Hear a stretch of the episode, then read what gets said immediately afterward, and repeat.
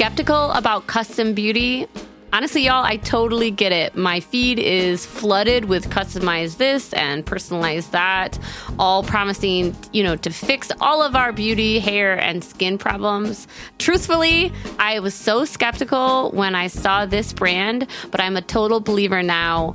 When Prose says custom, they actually mean it. Their products are no gimmicks, and your formula couldn't exist without you. Each and every bottle of Prose custom hair care and skincare is made to order and personalized with unique blends of naturally powerful and proven effective ingredients to meet your needs.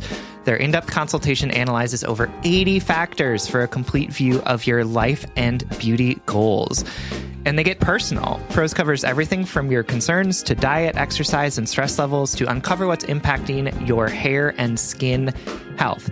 Did you know, for example, that Minneapolis has like weirdly hard water, which apparently was affecting my hair? So, like, some of the ingredients that they put into my hair care was to like deal with the fact that we have hard water. Wow, I love that. They also asked me things like, you know, because I have had a baby recently, like, are, am I still breastfeeding? What are my hair goals? And I also really appreciated they asked, like, how much effort do you want to put into your hair? Yeah, because like I'm at the point, you know, I used to let, yeah, I used to do those, you know, put effort into my appearance, but now it's like I just want to be able to walk out of the door without feeling self conscious. Um, I, this is truly such a genuine endorsement. I've really enjoyed using these products. But don't just take our word for it. In a third party, double blind, dermatologist supervised control clinical trial, this is like the gold standard of all of these trials.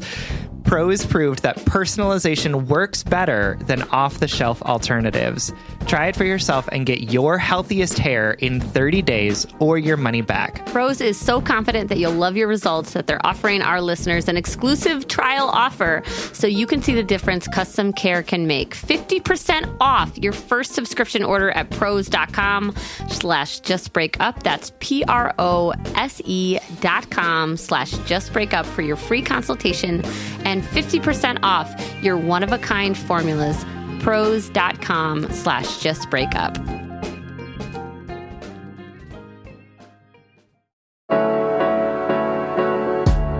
Welcome to Just Break Up, the podcast about love, heartbreak, and all the relationship advice you don't want to hear. My name is Sierra DeMulder. And I'm Sam Blackwell. This week, we're going to tackle topics like reclaiming our autonomy, houseplants, and how other people's journey can't be ours. Yes, absolutely. But first, we want to give you our Surgeon General's warning, which is that we don't know what we're doing. We don't know what we're doing. We're not professionals. No. We are not trained in this. Technically, we are professionals because we are getting paid to do this now. Yes, if you want to get an extra episode of Just Break Up every week, you can support us on Patreon for just $5 a month. That's right. You can also find our merchandise on our website. Yes. Anyway, for a- so after this nice plug, this is all to say we are not like certified in any of this. Our No. advice is just from our life opinions Yep. and maybe like one fourth of a Brené Brown book that we read. Yep, that's right. So please take our advice as you see fit. We're just here to offer our humble musings to hopefully shed some understanding and maybe some laughs on the incredibly rewarding but mostly confusing experience that is love. Hey, hey, hey. Welcome to episode 47. 47. Awesome. So, our check in topic today Mm-hmm. Is from a letter, Okay. and the letter is from someone who is named I'd like to stay anonymous. It's a great name. Yep. Yep. Just Writing- rolls off the tongue. Writing from the void. And they write, This is plain and simple, and I'm pretty sure I already know the answer. But if one, like myself, were to have an amicable breakup, what are the do's and don'ts of the following 72 hours? So essentially, like, what's what's the immediate aftercare Uh, yep. of of breakups? Kind of like tattoos, like when you get a tattoo, like what's the aftercare? I don't have a tattoo, so this is not really resonating with me. Okay, how about like an ear piercing? Don't have those either. okay, how about like um, Like a major surgery? yeah, there we go. Yeah, okay. I got that one for sure. Uh, we can definitely tell the differences between your and I's life experiences, though. That's right. Very sickly over here. Yeah, yeah. And me, I was very experimental with permanent consequences on my body. That's great. That's great. AKA half of my tattoos Uh huh. Are I consider consequences. anyway, so what is our post I like the hour, you know, like the 72 hours afterwards. Yeah. Um, but let's talk about what do you do immediately after breakups Mhm. and what do you do? No, let's, I was going to say like a month later, but Who hopefully, knows? Even? hopefully you're just like living your life, forgetting about that person. That's right. Ha ha ha! It never happens yeah, that way. that's if funny our and letters idyllic can, of right. me. I think if our letters are any indication of how people feel after breakups, No. usually it takes a little bit. Yeah, definitely. Um, okay, so what's your number one piece of advice? Get drunk. What about for people who don't drink? Um, eat a lot of ice cream. Yeah. I don't know. Just do something that like you wouldn't normally do. That to like Well, in- like to, sugar is like it. make yourself feel better. You know, comfort food is a real thing. Like our our psychological, physical response to comfort food. Um, it like lulls you into a weird Yeah. state of safety, like the womb, and then alcohol just numbs it all, That's right. Yeah. or makes it all funny. yeah. I would say like stay away from like other hard drugs, but you know, I think that my um, post breakup thing is like, yes, indulge, but be wary of the indulgence leaving you feeling more lonely. Oh, for sure that's going to happen. I- No, yeah, mm-hmm. maybe that's maybe it's just like get ready for that. Yep, Is yep. step two. Get ready for the fallout from your distraction ultimately not distracting you. Oh, for sure. It's going to feel like better for like three hours or something. And then suddenly you're going to be crying in That's a how I bathroom feel by yourself. about And it's going to be rebound like, sex. You were like, yes, have rebound sex. And I was like, yeah, if you're ready to feel awful afterwards. I like I I am a pro doing whatever you want with your body at, in whatever timeline feels right for you, but I just end up feeling like sadder yeah, for sure. because it's not like they're gonna like totally distract you. You're inevitably gonna think of that person. yes, absolutely. Yeah. Um, I say um, instead of like drowning yourself in alcohol and or sugar, which is what I do, don't get me wrong, add some cheese curds and that's like my last summer. Yeah. Um, I say make sure you have you're not isolating yourself. Mhm. You're reaching out to your friends.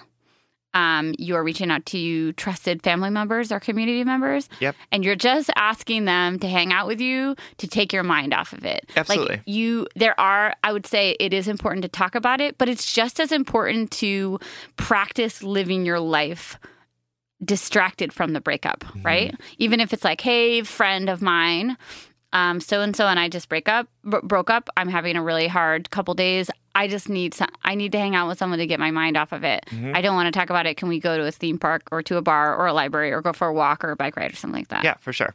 A theme park. yeah, theme park was the first thing that you said.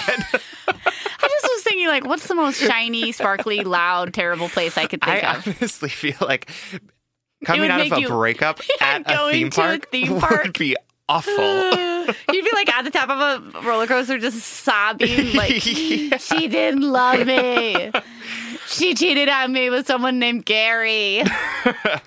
um, yeah, and I think that's what I meant by like get drunk. Is like don't get drunk by yourself, but like go out with your friends and like let them let them buy you some some beverages to help you take your mind off of what is going on. Yeah. Um, A milkshake, perhaps. which is to say like i don't think that like i'm not trying to say that alcohol is like the the thing that will soothe you and like shouldn't be the thing that soothes you in the long term but like Camaraderie will. yes absolutely and like that in that 72 hours like the hurt is so fresh that it's like Mhm. i think it's okay to like Yeah. escape a little bit because like as long as you're committed to doing the head and heart work after like Yeah. this shit hurts immediately and then it hurts like long term. Totally. I would, so, like- how do you self soothe in whatever way that feels healthy and like Right. if there's a problem going on there, like don't do it. But Yeah. Like sleeping a lot. oh, sleeping a lot. Yep. Yep. Watching a ton of TV, okay with me. Because it, it's just, it Sam's right is that those first 72 hours, the pain can be so extreme that sometimes you just have to survive it. Yep. You don't have to process it yet. Right. Yes. But um, you just have to get through it, and and that and we all know what, how horrible that is. Right. We also think, in addition to camaraderie, distraction, um, getting your mind off of it, and just existing like next to the pain instead of experiencing it, uh, stay off social media Ooh, yeah. and do not text your ex. just don't. So there are like understandably there are logistics sometimes to breaking up. Like yeah, like I get the dog. yeah, or like do you, who gets the frying pan or Right, like right, right, our, how do we tell our landlord that we need to break our lease? Whatever it is. But like the first 72 hours are maybe not the time to figure that out. Yes. And you can say that to your ex partner. You can say, I we can work all of this out or or you can even say god forbid you want to be their friend just kidding but like you know if you want to maintain a relationship after your relationship you can say i'm really interested in like redefining our re- relationship as a friendship but i just need some time off from you Yep. um, so that my mind can create new associations of you Yeah. there has to be a break For sure. And like you also need the time to feel the pain that you are feeling in it. Exactly, Right? because Before how many people out there, including people in this room, Yes. probably me, maybe you, um, have had pseudo breakups where you break up, but then you, it's I not really like you break up. It's just like everything is the same. You just said that you broke up Yep. to like, you know, to like solve some sort of problems, but instead you're just like shoving a knife into an outlet, like farther and farther and farther into the problem until the whole house like lights on fire. Yeah, that, that's great. That's the way to do it for yep, sure. No, totally. Spread out the pain as long as humanly possible because you quote can't see your life without this person. Quote Right, right. end quote. Here's the thing. You can live without any person. Absolutely. Oh my god. Like, Let's I'm like just telling you. that to that's the that's the sad truth or the hard truth or whatever theme of this episode is.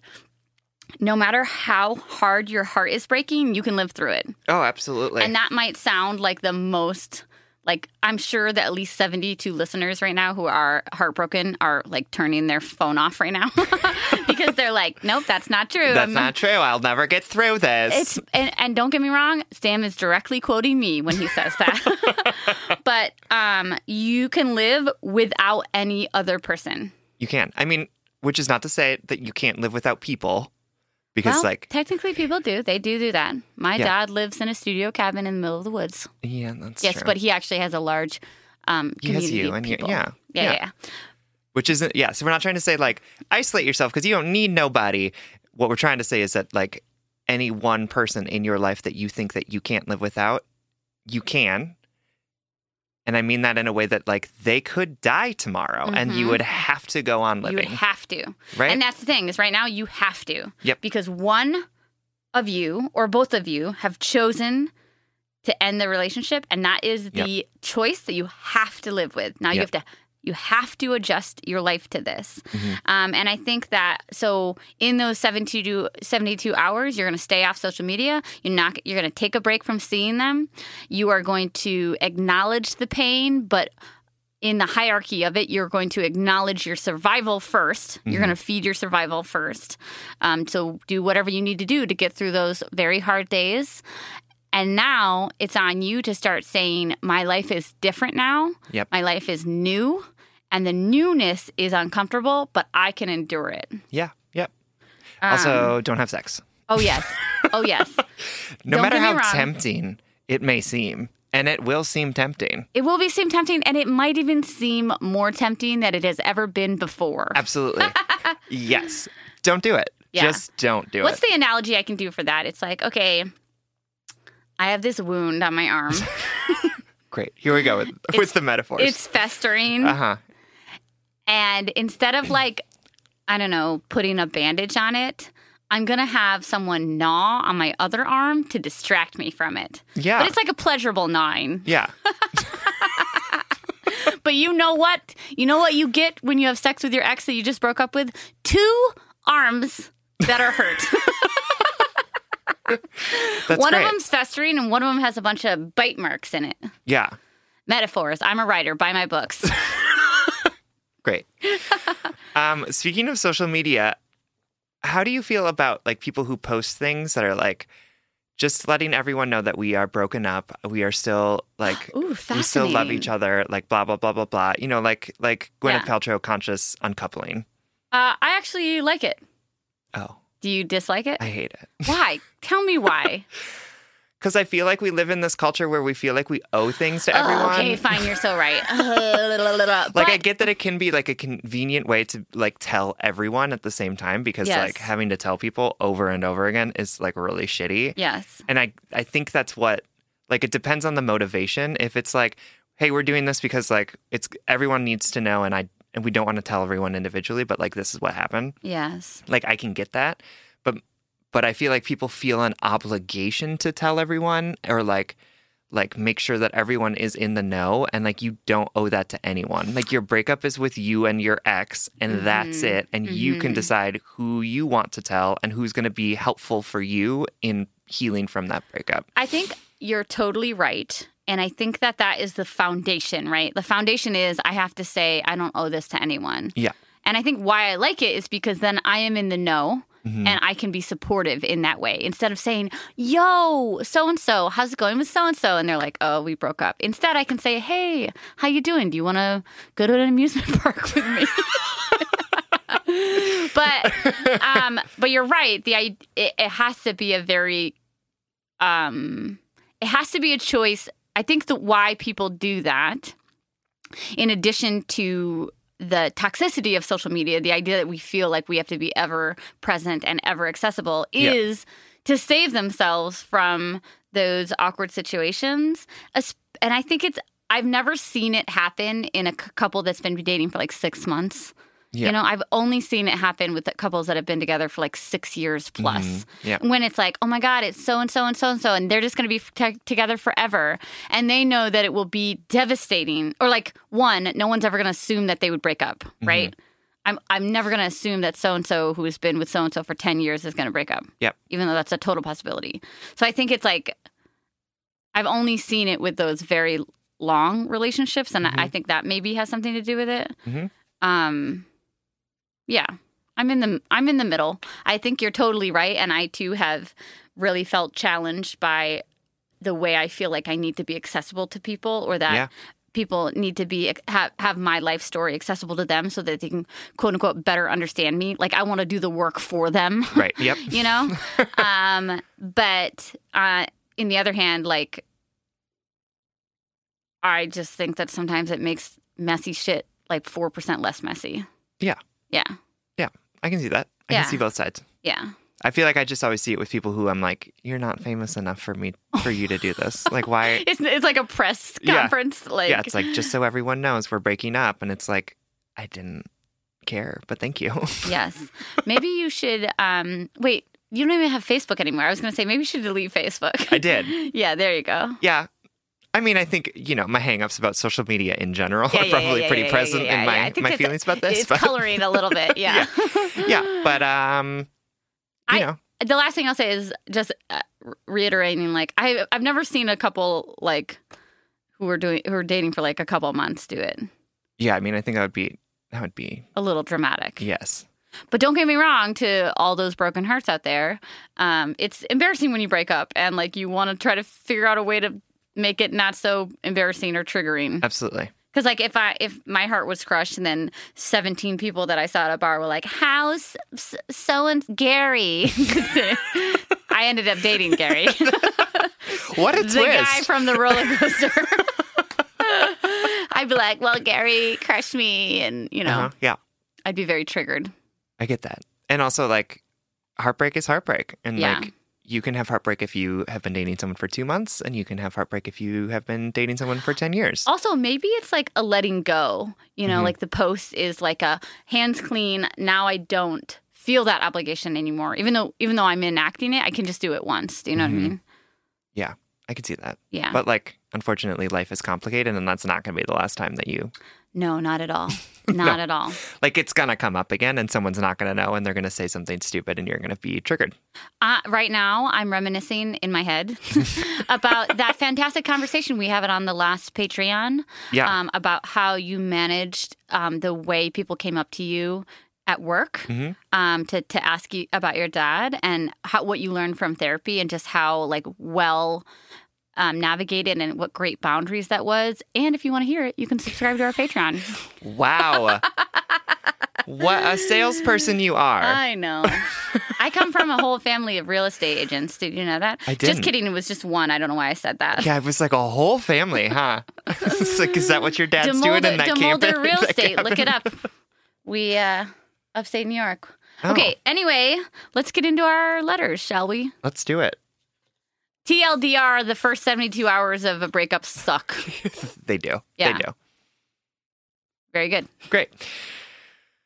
All right, our first letter is comes from Anonymous Anonymous, who's writing from Canada. Sierra and Sam, my heart aches. What do you do when you love the person you're with, but your heart won't let you stop feeling for someone else? I've been in the same relationship for six years with someone I met when I was 18 years old. He is the love of, he is my best friend and my family. I love him very much. We've had our share of relationship problems, including including speculation of him cheating when my friends found him on dating apps. This happened multiple times. I don't think it's speculative if someone is like literally on a dating app. Well, he could say, I never actually went out with them. I guess. I Okay. was doing it for the friends, bruh. I was trying to get some lady friends. Yeah. But every time I brought it up, he denied it, and I choose to believe him. We've been on a yeah, sorry, anonymous. Uh, we've been on a few breaks, but he is always the person I end up with. He's always the one there. The people in my life tell me he is manipulative and emotionally abusive. I'm always the one apologizing, and every time there is a disagreement, he turns the blame around towards me. But despite knowing these things, I've always gone back willingly to him. However, this past January, I met someone at work. He made my heart flutter just by glancing at me. I hadn't felt that way in so long. I developed very strong romantic feelings for this person, and he developed these feelings for me in return. We started spending time together as friends, which only made the romantic desire stronger until I found myself one night kissing him. Soon after, my partner discovered this, and I knew I had a choice to make. At the time, my partner and I were barely communicating and in a huge rut. I know that's not an excuse for what I did, but it was pushing me further away. I took everything, it took everything I had in me to break up with him, but I soon found myself back in his familiar arms. I'm still with him as I write you this letter, but every single day I think about this other person. I think about how I hurt him and how, and I think about how I not only lost an incredible potential love, but also lost a very close friend. I don't know how to move on, and I don't know that I want to. I just don't want my heart to hurt anymore every time I see his smirk and hear his laugh. It absolutely kills me that this person isn't in my life.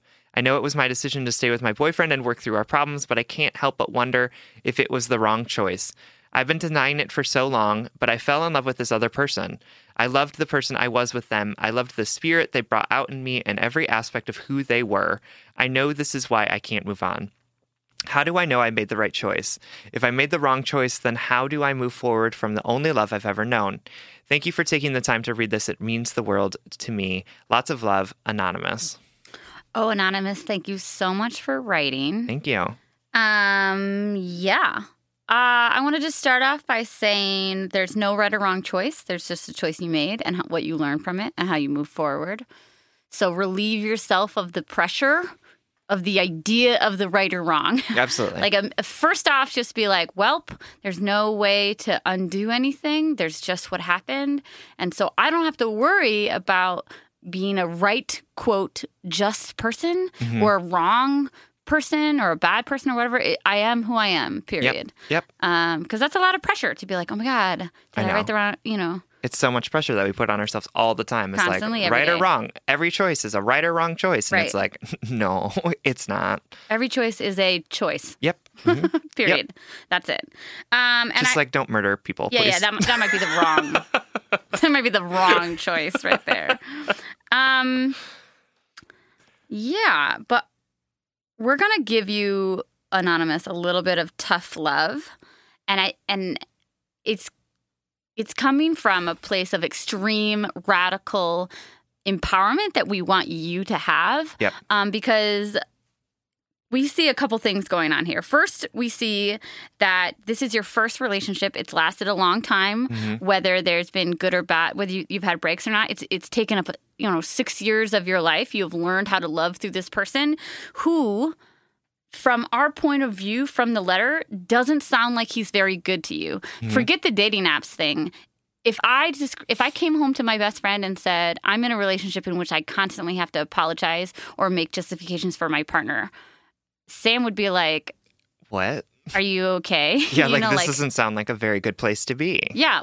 So uh, we want to give you some tough love because we want to empower you to realize that it's okay to prioritize yourself. It's you're allowed to um, seek happiness or or leave someone for no reason.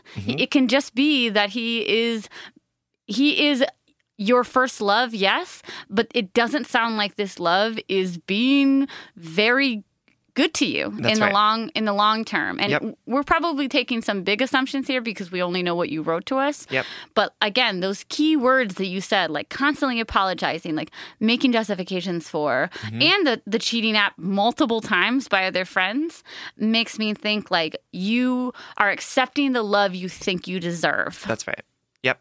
And the love that you've learned too, Yes, right? the- like this is your first long term relationship. Like This what is first relationship ever, too. Yeah. So like what you know, it's hard to know what else what love can feel like when you've only experienced one way of loving. Right. And so Sam and I are going to be tough lovey with you because we love you and we believe in you and and we know how hard it is to convince yourself that you deserve better when we've been taught by society, by our own self-worth, by everything around us that we are defined by by love, Yep. by those who love us. And if and if we're not in a relationship, if, if I don't wake up and think somebody loves me today and that gives my life purpose, who am I? What am mm-hmm. I? What am I worth? Mm-hmm. But life is short.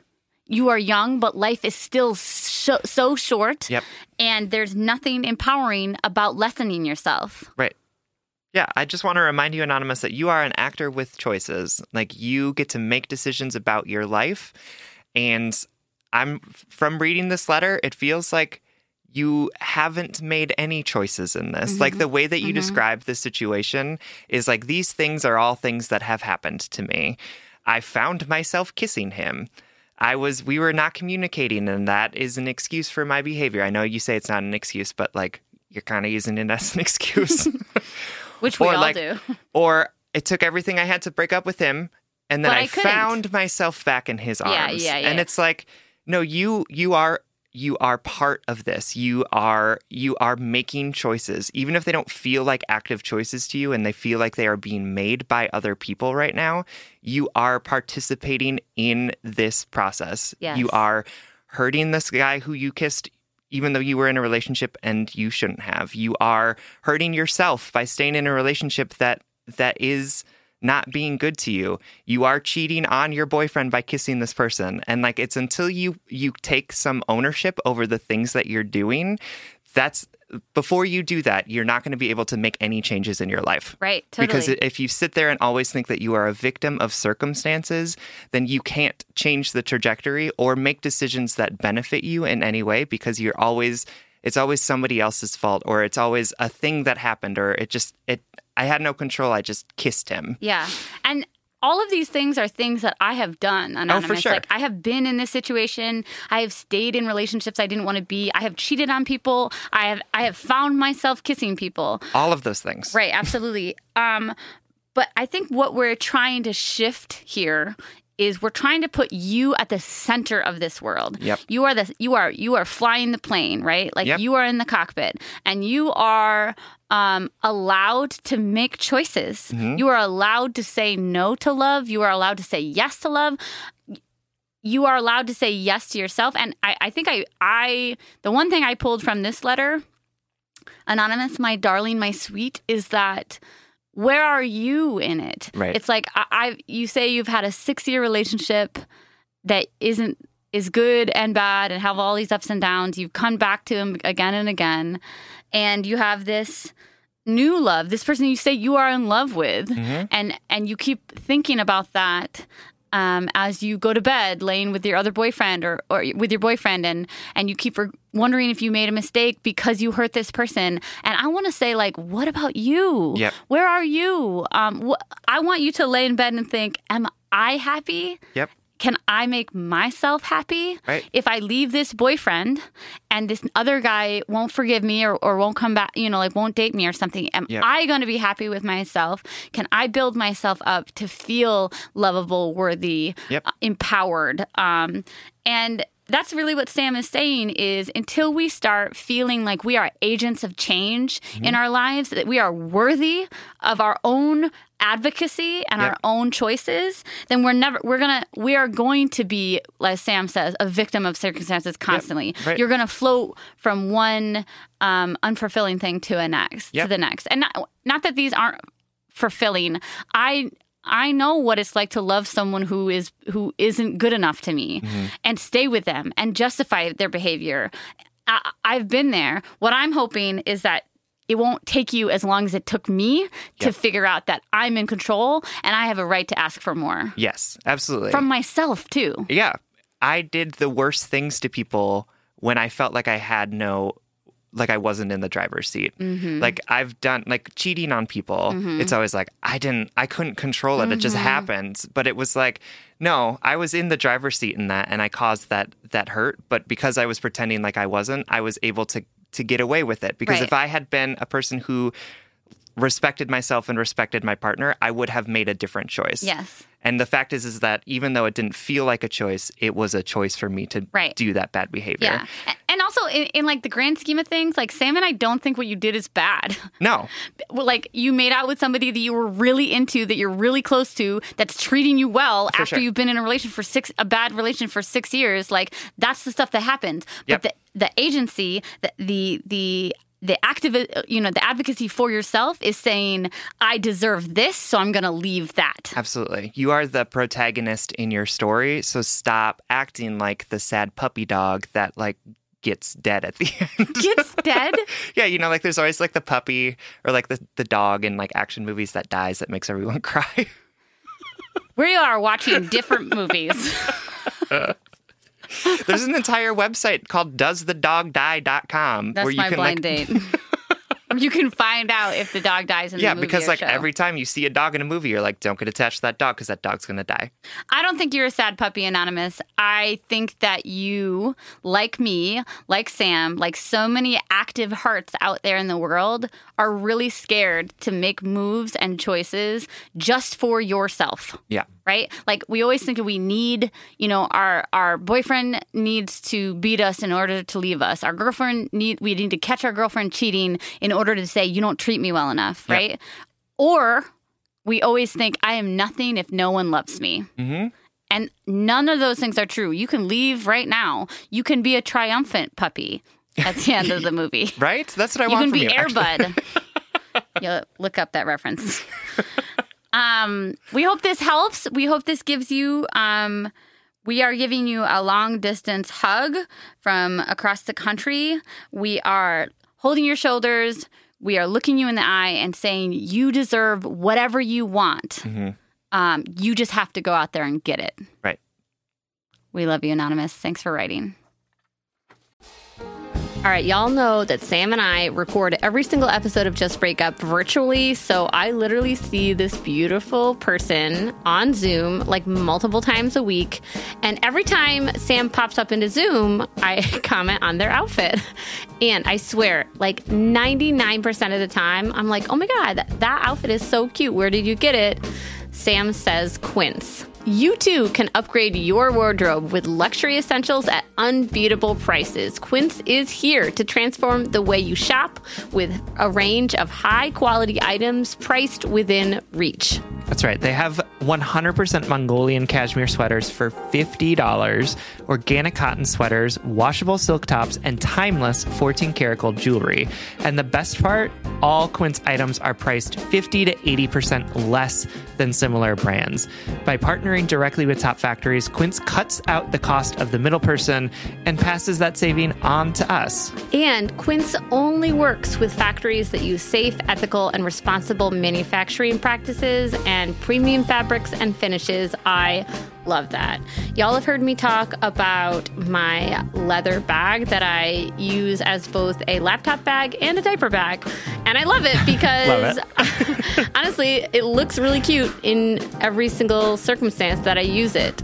Indulge in affordable luxury. Go to quince.com slash justbreakup for free shipping on your order and 365-day returns. That's Q-U-I-N-C-E dot com slash justbreakup to get free shipping and 365-day returns. quince.com slash justbreakup. All right, head and heart workers, you know I'm all about tackling our money shame and becoming fiscally empowered, regardless of how much money we make or how much debt we have. I think it's such a crucial step in our own self acceptance and empowerment. That's why I love that today's episode is sponsored by Rocket Money. Rocket Money is a personal finance app that finds and cancels your unwanted subscriptions, monitors your spending, and helps lower your bills. With Rocket Money, you can see all of your subscriptions in one place. And if you see something you don't want, you can just cancel it with a tap. You never have to get on the phone with customer service. They'll even try to get you a refund for the last couple of months of wasted money and negotiate to lower your bills for you by up to 20%. All you have to do is take a picture of your bill, and Rocket Money takes care of the rest. Rocket Money has over 5 million users and has helped save its members an average of $720 a year with over $500 million in canceled unwanted subscriptions. And listen, we always talk to you about like conflict styles and open and honest communications, but honestly, save your energy and get Rocket Money to cancel those subscriptions for you. Stop wasting You money. don't need to practice that. Yeah. We don't need to do head and heart work with like customer service representatives. You know what I mean? Like, just like use the middle person. just get Rocket Money in there to help you do what you need to do. Stop wasting money on things you don't use. Cancel your unwanted subscriptions by going to rocketmoney.com slash justbreakup. That's rocketmoney.com slash justbreakup. rocketmoney.com slash justbreakup. All right. Our next letter comes to us from Lydia Clark, who is writing to us from the void. Lydia writes, I am 32 years old and right now in the middle of the most painful relationship drama of my life. About 18 months ago, I met the man who I later came to think would be the person I would spend the rest of my life with. We met at a party and had great con- great connection. We immediately felt very comfortable together and soon became a couple. However, months into our relationship, he and I notice some differences in our terms of communication style. I take a while to open up and can sometimes be shy or secretive. He, on the other hand, is open and tends to say whatever is on his mind. I worked hard to ask him more questions and show him love in the way he needed me to, but I sometimes got it wrong and he would get upset with me. He would often want to talk about things in a way that I found increasingly upsetting or damaging. For example, I accidentally killed a plant he gave me and he was devastated. I tried to apologize and make it better, but he was so upset that he refused to spend the night with me. And the next day, he called me careless and said I'd leave a path of destruction. And I didn't care about him. Otherwise, I would have taken better care of the plant. I was distraught. And when I was crying so hard on the phone that my housemate came to check on me, he said I was, quote, shaming him.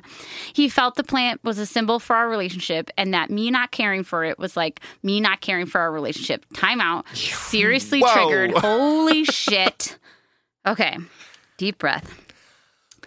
On another on another occasion, I told him I made an appointment with a counselor. I had suggested couples counseling, and he said he didn't want to do that. So I decided I I would do counseling by myself. He was very upset that I hadn't told him I was contacting a counselor and making an appointment. I told him the day before the appointment. He said we needed to talk about this and didn't have time to talk about it before we went to visit his, visit his family that weekend. So I shouldn't come with him on the visit. This really upset me, and I told him I felt like he was controlling me. He said he was just trying to keep drama away from his family. After months of difficult behavior along these lines, I snapped and told him that I thought he was being controlling and gaslighting me. We almost broke up and I was ready to end it, and then I found out I was pregnant. We mm-hmm. reconciled for a short, short while, but during our discussions about what to do with the pregnancy, I felt pressure from him to have an abortion. He said he didn't have the emotional energy for a child while his mo- mom was dying. By the way, he was, she was recently diagnosed with cancer and pointed out that our relationship was in a bad way. These were good points, but he also said that he was scared about having the decision about when he would become a father taken away from him and that he hadn't consented to having a child. I felt confused as I know I want children and feel ready in many ways. I had an abortion, which I do think was the right choice because I am no longer sure I want this man in my life long term. And since then have tried to break up with him twice. We are really on the rocks now. He says he loves me, has never felt this way about anyone before, and has apologized for a lot of the stuff that he did to hurt me. He said he would do whatever it takes to fix things and has listened to me and respected my boundaries during this time. But I still feel really wary of him and very confused. On the one hand, he was a wonderful, loving, thoughtful, kind boyfriend. We had this amazing spark and we had made these beautiful plans together just time out. I just want to say sparks and plans don't mean shit. That's right. Action do. Mm-hmm. Just want to start with that. Thanks. Okay, going to continue the letter. it's just hard to get through. This is good. I was angry at the last one, and you can be angry at this uh, one. okay. On the other hand, uh, Lydia, I love you already. Continuing. Lydia writes On the other hand, when things were bad, I did struggle to feel that he was seeing things fairly and didn't feel that he took responsibility for his part in our difficulties. I'm finding it very difficult to untangle the two ways I feel about him. I love him. I want all the things we wanted together. I adore his family, and I know they adore me too. But my friends and family have described him as emotionally abusive, and I know they are worried for me, and I'm worried for me too. I know he hasn't intended to hurt me and that he does love me. And at the at the moment he is being very kind and patient and is really letting me get all my frustrations out. I would love your advice. Should I give it another go with him and give us a chance to make things work now that we are communicating better than ever? I feel like he is finally listening and seeing things from my point of view and seeing that a lot of his behaviors were not okay. He wants us to work together to build a strong relationship and fight the, for the future we wanted. Or should I just decide that he probably won't change? Thank you so much for reading this.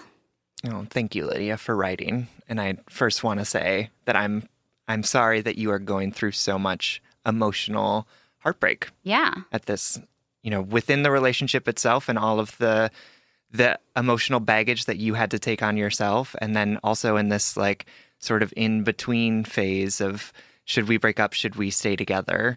Um, like that's just a lot of hard work, and it's I my heart just goes out to you as you as you move through this space. Yeah, totally. Um, I didn't mean to yell in the middle of the letter, but I too have been gaslit by a terrible person. Yep.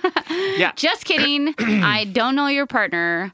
I'm not saying that he's a terrible person. Um, but succulents and houseplants are very sensitive and don't represent a fucking relationship. No, they don't. And don't warrant this dude not spending the night or talking to her. I, that that's what kills me because an ex of mine once found out that I dated someone that she didn't like like or respect, and uh-huh. she didn't speak to me for four days. Oh my god! And during that time, I was like pulling my hair out. I felt so guilty. Yeah, I felt Ugh. so awful. I felt disgusting. Like yep. she made me feel like I was disgusting for sleeping with this person yep. or whatever.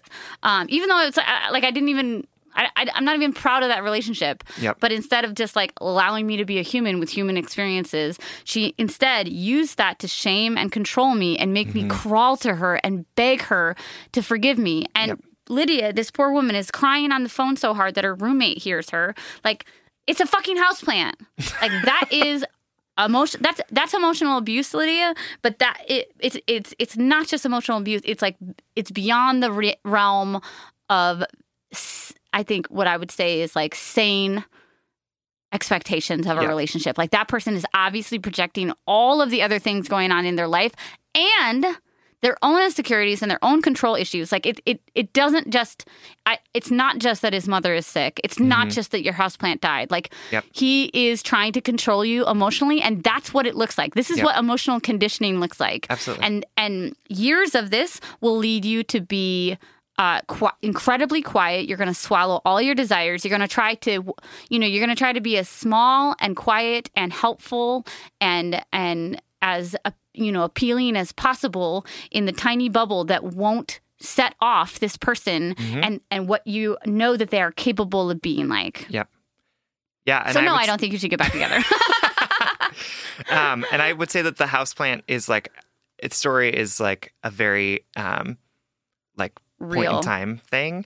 What's most concerning for me is that you went to a counselor and he tried to get you to not go. Yes. I think I'm att- obsessed with the houseplant because it's so ridiculous. It's so ridiculous. But the counselor thing, I'm like, oh man, that is textbook control. Absolutely, because he does not want you talking to someone else about him so that and have that other person tell you that his behavior is unacceptable and that it's not real. Because That right is a- now he is building a wall around you that says this is normal, this is normal, you deserve this, you deserve this. And you know what that wall is built out of? Every brick is his apologies. Yes. Every brick is like, I'm not going to do this again. I'm listening. Like, I'm sorry. I've changed. But guess what? He, this behavior to me, Lydia, it's, it's, it's not just his pain, right? It's not. And we can come up with a million reasons for justification of why our abusers abuse us. Right. A million justifications, but none of them are actually true. Right.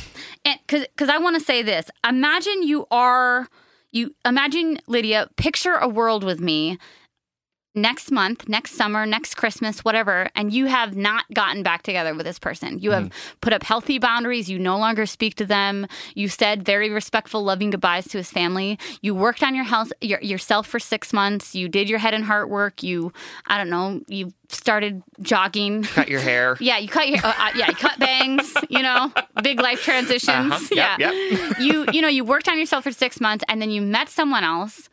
Um, that you too had a spark with this person. You have really great intellectual conversations. You start seeing those things you imagined with this person.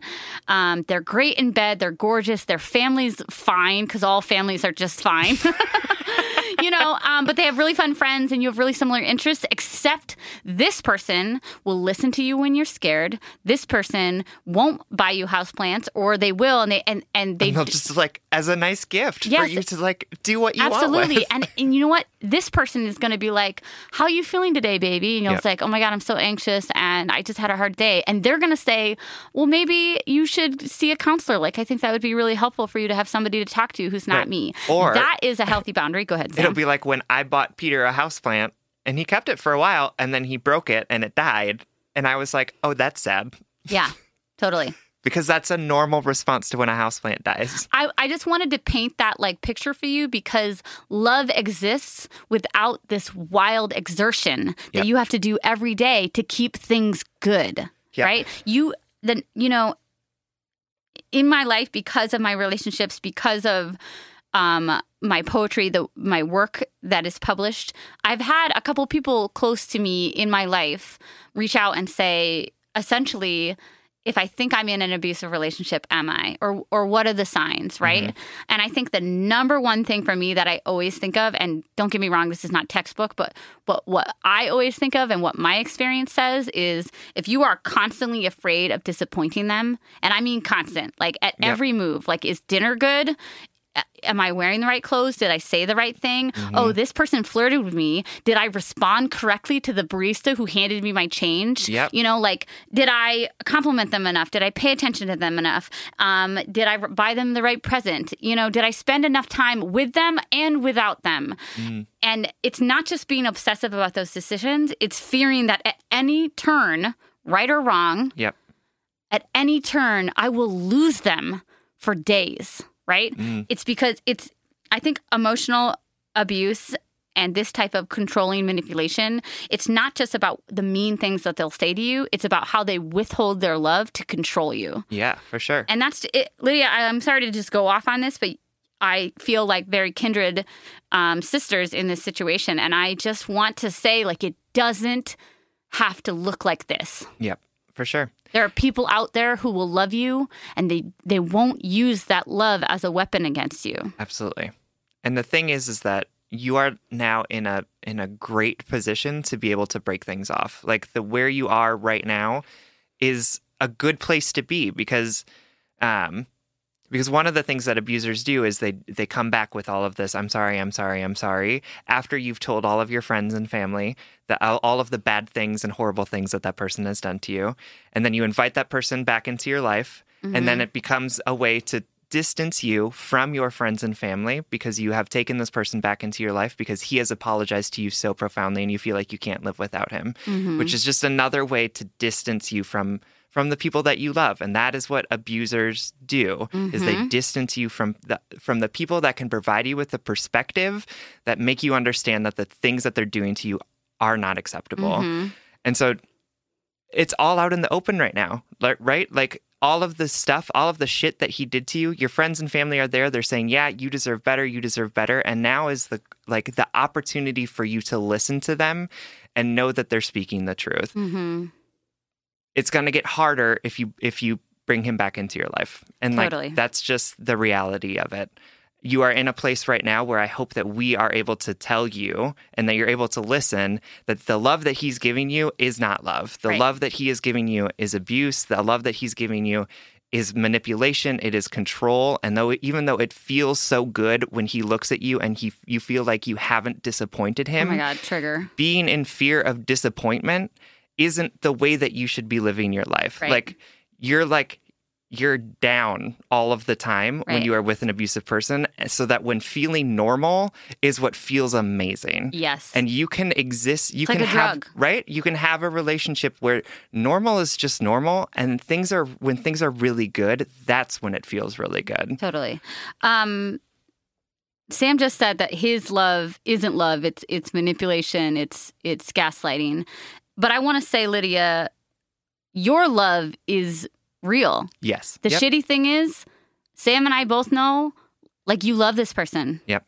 And before we close out your letter, I think we both just want to say, we know you love him. Mhm. We know that you saw good. Yep. We know that you saw those soft, tender moments that make it all worth it. Yep. But we just want to say it doesn't have to be such an extreme exchange rate, Yep. right? Between the good and the bad love, Mhm. the healthy and the sick. Uh, you don't deserve to have to work this hard Right. and be this scared all the time. Yep. But we know it's real, girl. Like do. we all fall in love with fucking gaslighting, controlling sons of bitches. Yeah. And I, I want to say that none of this is your fault either, right? Mhm, Like I know that I'm talking about sort of like now is the time to get out of this, now is the time to to listen.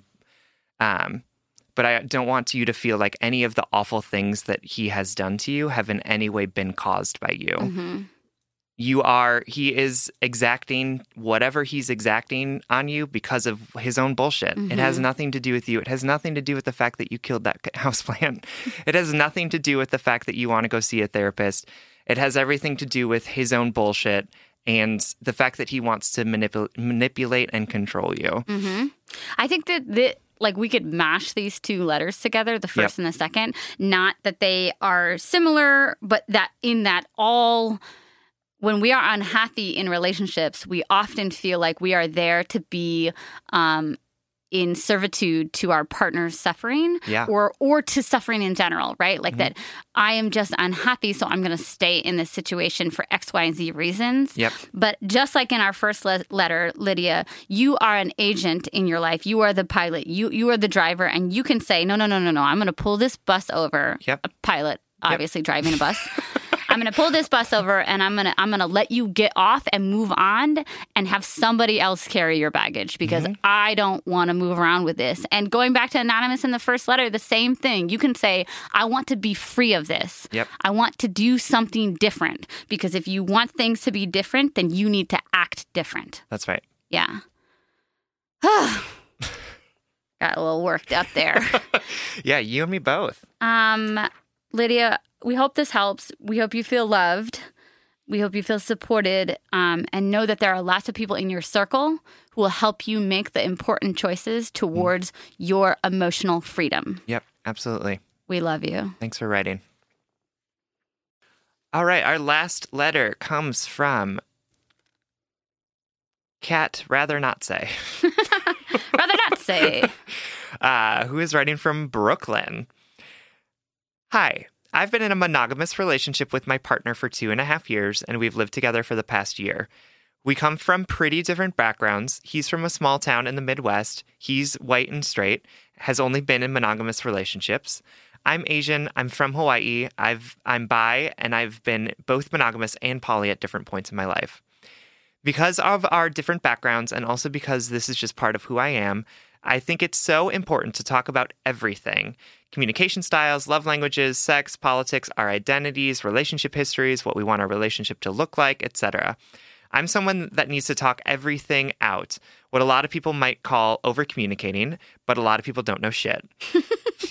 to feel at baseline normal. All of my close friends and even a lot of my acquaintances and familiar relationships are based on realness and talking about the hard stuff. Being deep and open just feels necessary in the shitstorm that is this world. My partner is, in many regards, a loving, caring, thoughtful partner who adores me. Despite this, we've had conversations about our relationship, throughout our relationship, about how I feel like one, he doesn't want to open up to me about his deep insecurities, history, depression, and anxiety, etc., all the things he calls ugly. And two, that his decision to not be open with me flows over to him not being fully present or wanting to know the deep parts of me. One example is that he's known from the beginning about me being bi, and I tried to talk to him about it early on, but he wouldn't engage or would change the subject. It's shitty, but I just got used to that part of myself not being validated or present with him. We had a conversation last summer about it where I forced him to acknowledge how much he, this has hurt me and how ridiculous it is that our first real talk about my sexuality happened two years after we started dating. Then there are the fights that he picks with me when he is feeling particularly depressed and anxious, which is exacerbated by his tendencies to take on too many things in his limited spare time. He's in three bands and is working on a fourth right now. When he knows one of his triggers is not having downtime to process or just chill out regularly. I've asked him to go to therapy, but he says he doesn't want to be pressured into it. I'm tired of having the same fights with him over and over about not feeling seen, about how it's not okay for him to not take care of himself, and how that affects me and our relationship. He always agrees, says he'll think about it and do better, but nothing seems to actually change. I don't know how much this affects the situation, but I've had experiences where I've been in really healthy relationships where open communication was the norm and trust was of the utmost importance. and I don't know that he has. So all the excuses I've given to myself for him are about how he doesn't know what a healthy relationship looks like up close. So many people aren't taught what healthy love looks like, or consent, or communication, and I get that. But I wonder how much more I can push him to realize this isn't a relationship I'm down for. Mm. I think he's convinced himself that he's happy and that our relationship is good. But I don't see it that way. I see it as something with so much potential if only he'd get his head out of his ass and put in the work. I love him so much. My head hurts just thinking that he knows how upset. My heart hurts just thinking I that he knows how upset I am about all of these things and how he just seems to bury his head back in the sand after we come to some sort of resolution after each argument. I'm a hopeful person who believes in people's power to change, but I'm losing faith that this will, and I know I can't make anyone change if they don't want it themselves. I'm part- I'm currently looking for a therapist because this has really been messing with me emotionally and psychologically for too long. Radical love for the pod and you guys. Appreciate any advice. XO. Thank you so much for writing. Absolutely, Kat. This is a great letter. Rather not say. What is Yes. it? Rather not say? It just says cat, rather not say. So cute. Yeah. Rather not say is a really cute last name. like it could It's be, not, right? It's not Kat's last name. She would actually rather not say. Oh yes, yes, yes. No, no, I get that, but rather not say. Like I just yeah. want to say it. Um, okay, Kat, thank you so much for writing. Um, yeah, sounds like you too, like the rest of our bleeding hearts, are in a bit of a pickle. Why can't you handle that? you just didn't expect me to say it, No, just like what an a- what a great summation of, of right? our Like, whole podcast. and also like every letter well, it ever. sounds like you're in a pickle. Yeah. Like we should just say that every time. Um, I'll make a T-shirt. Real talk, though. Uh, time out from Kat's letter. Every letter we read, give or take, maybe ten to fifteen percent, start Yeah. out like, okay, so I met this amazing person. Oh my god, we connected on like a spiritual, like astrological level that was we like made unknown. plans to be together for the rest of our lives, and we even named our new pet gerbil that we'll get in six months. yes. Turns out he's terrible to me. what do I do? What happened to the man I love? Don't get me wrong, we are laughing at this and it sounds ridiculous, but it's just true. That's what love is and heartbreak is is that No. we we meet people, we really like them, we idealize them, we we like what we know about them, and then life and circumstance and relationships and stress and Yep. addiction and all these things come out to show us the other sides of our partners. Right. And what the hardest thing is is recognizing that they are all in one. We we contain multitudes. For sure. And like we are laughing because we relate so hard to having Yeah. Also been Literally, I was like, last that. breakup I went through, I was like, Sam, Oh my god. oh my God, it's so sad, Sam. I'm so sad. what happened? And Sam's like, you literally knew who this person was the day you met them. it's true. anyway, Um Kat. yes. cat let's get to it. okay, so what's what's happening here? I first want to say sorry about your heart. Yes. and the stress that this is because it, it, it, it's obvious that you see quote a lot of potential in this relationship you've already invested lots of time in it Yep. and in this person you really believe in who they could be if they lived up to your expectations of who you think they should be Ooh. Wow. but what's Well constructed sentence. Thank you. Off the cuff. But what Sam and I maybe want to add to the conversation is um, that this might be who your partner is, hmm period. Yep. Um, that he, don't get me wrong, fellow human being. Um, I was going to say, don't get me wrong, girl, but I to, to take gender out of it. Yeah. Fellow human being. Um, I too am a chronic oversharer. I could Yes. like real talk my sweet i could never be in a relationship in which i felt like i could not have intimate relationship uh, intimate conversations with my partner if Mm-hmm. i felt like they did not share with me at the level at which i like to share Yep. or process things Yep.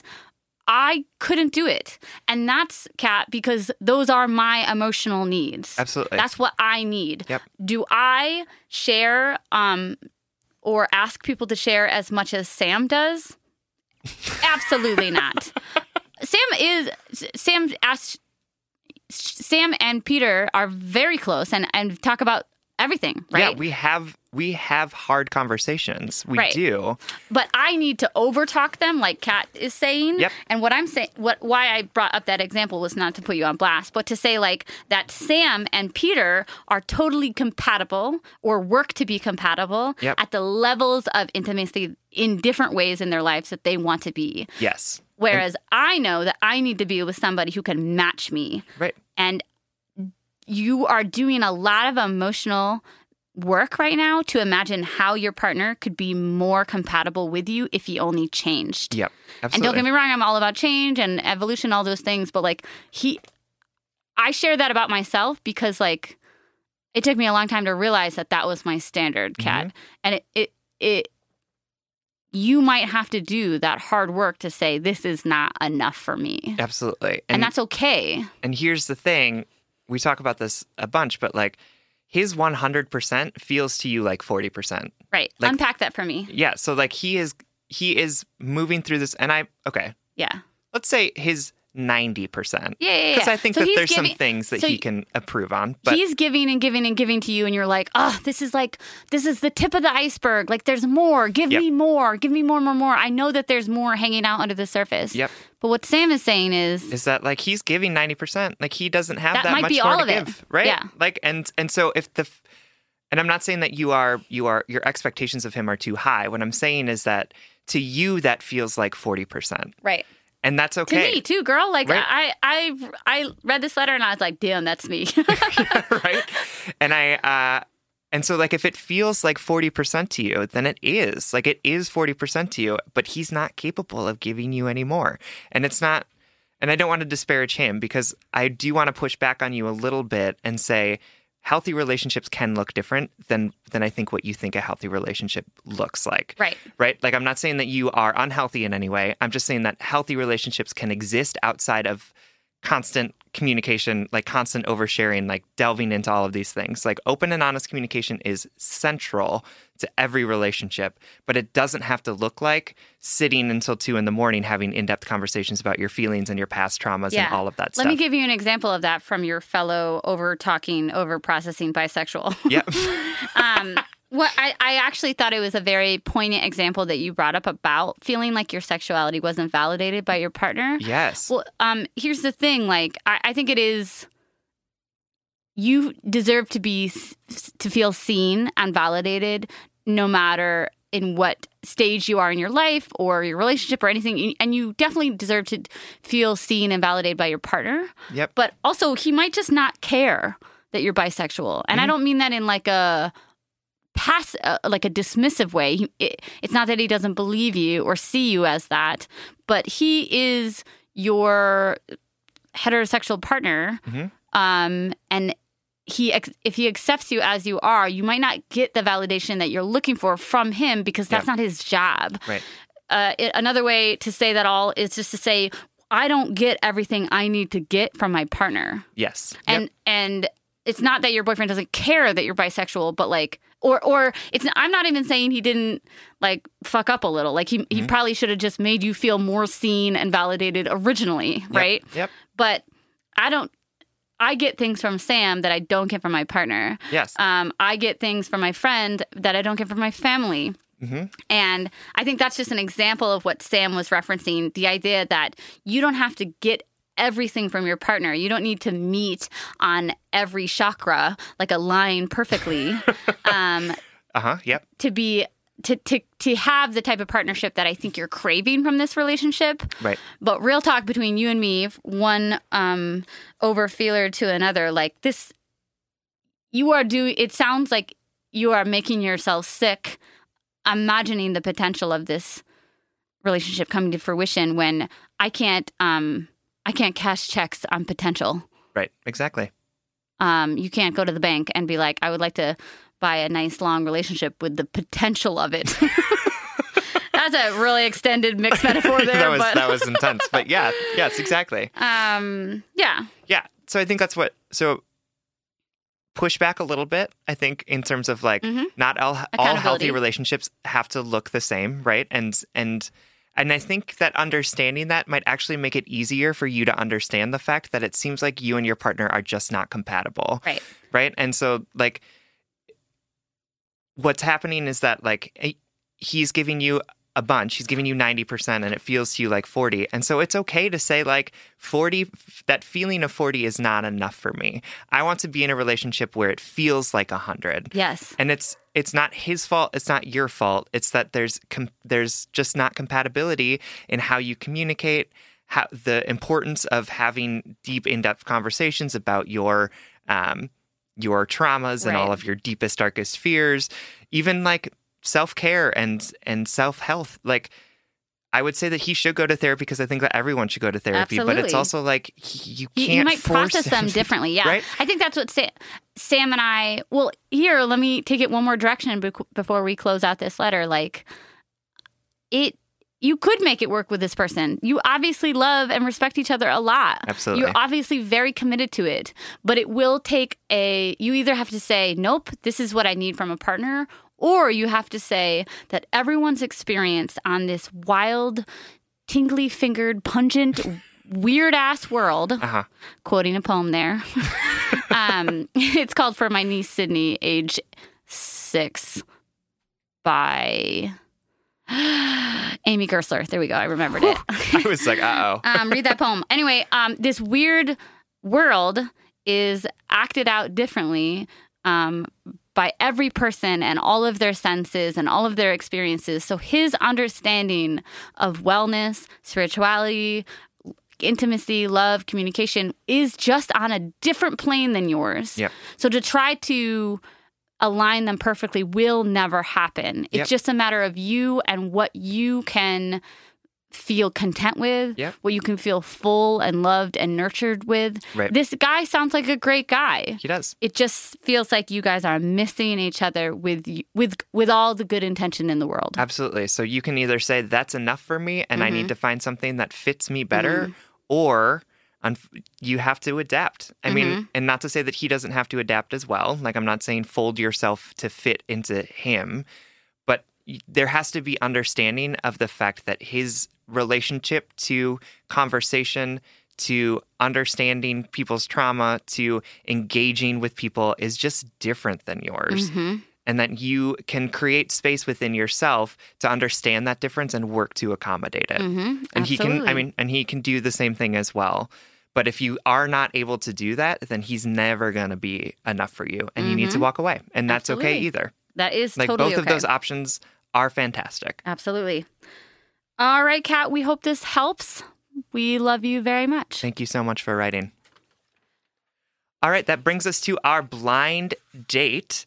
Uh, this segment of the show is when we try and hook you something up with hook you something up is what I just said.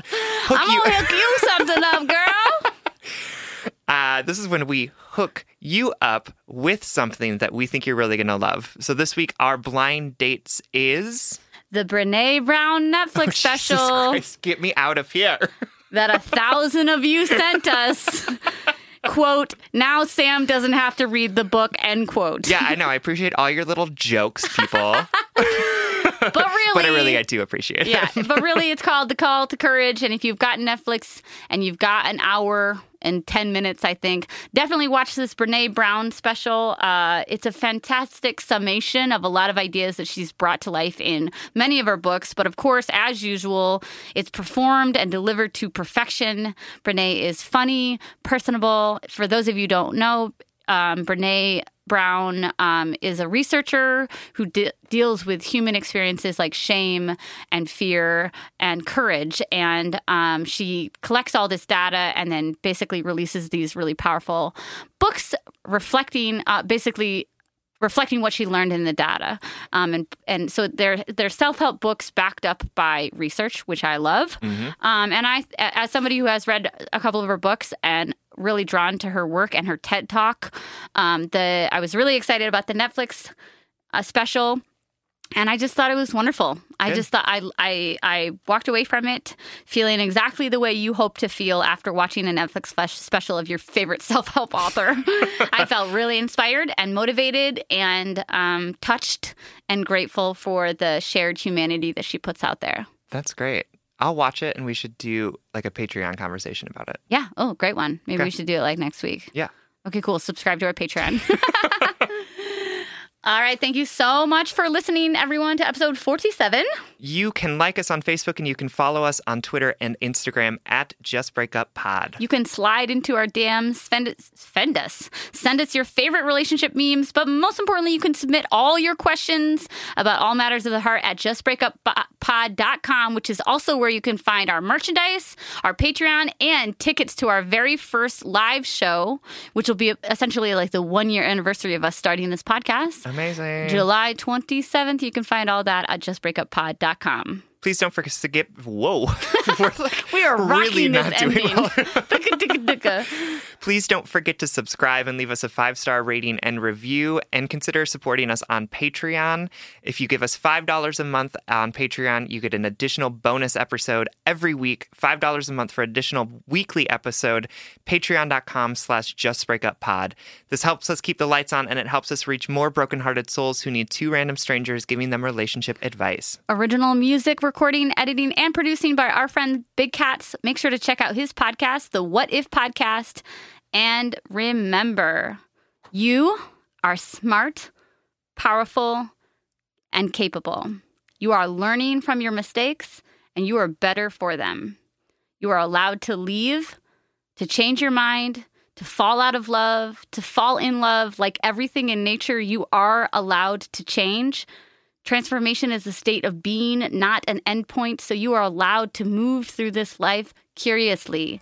Integrity is matching your actions to your words, what you say you will do versus what you do. And you are going to move forward honoring yourself.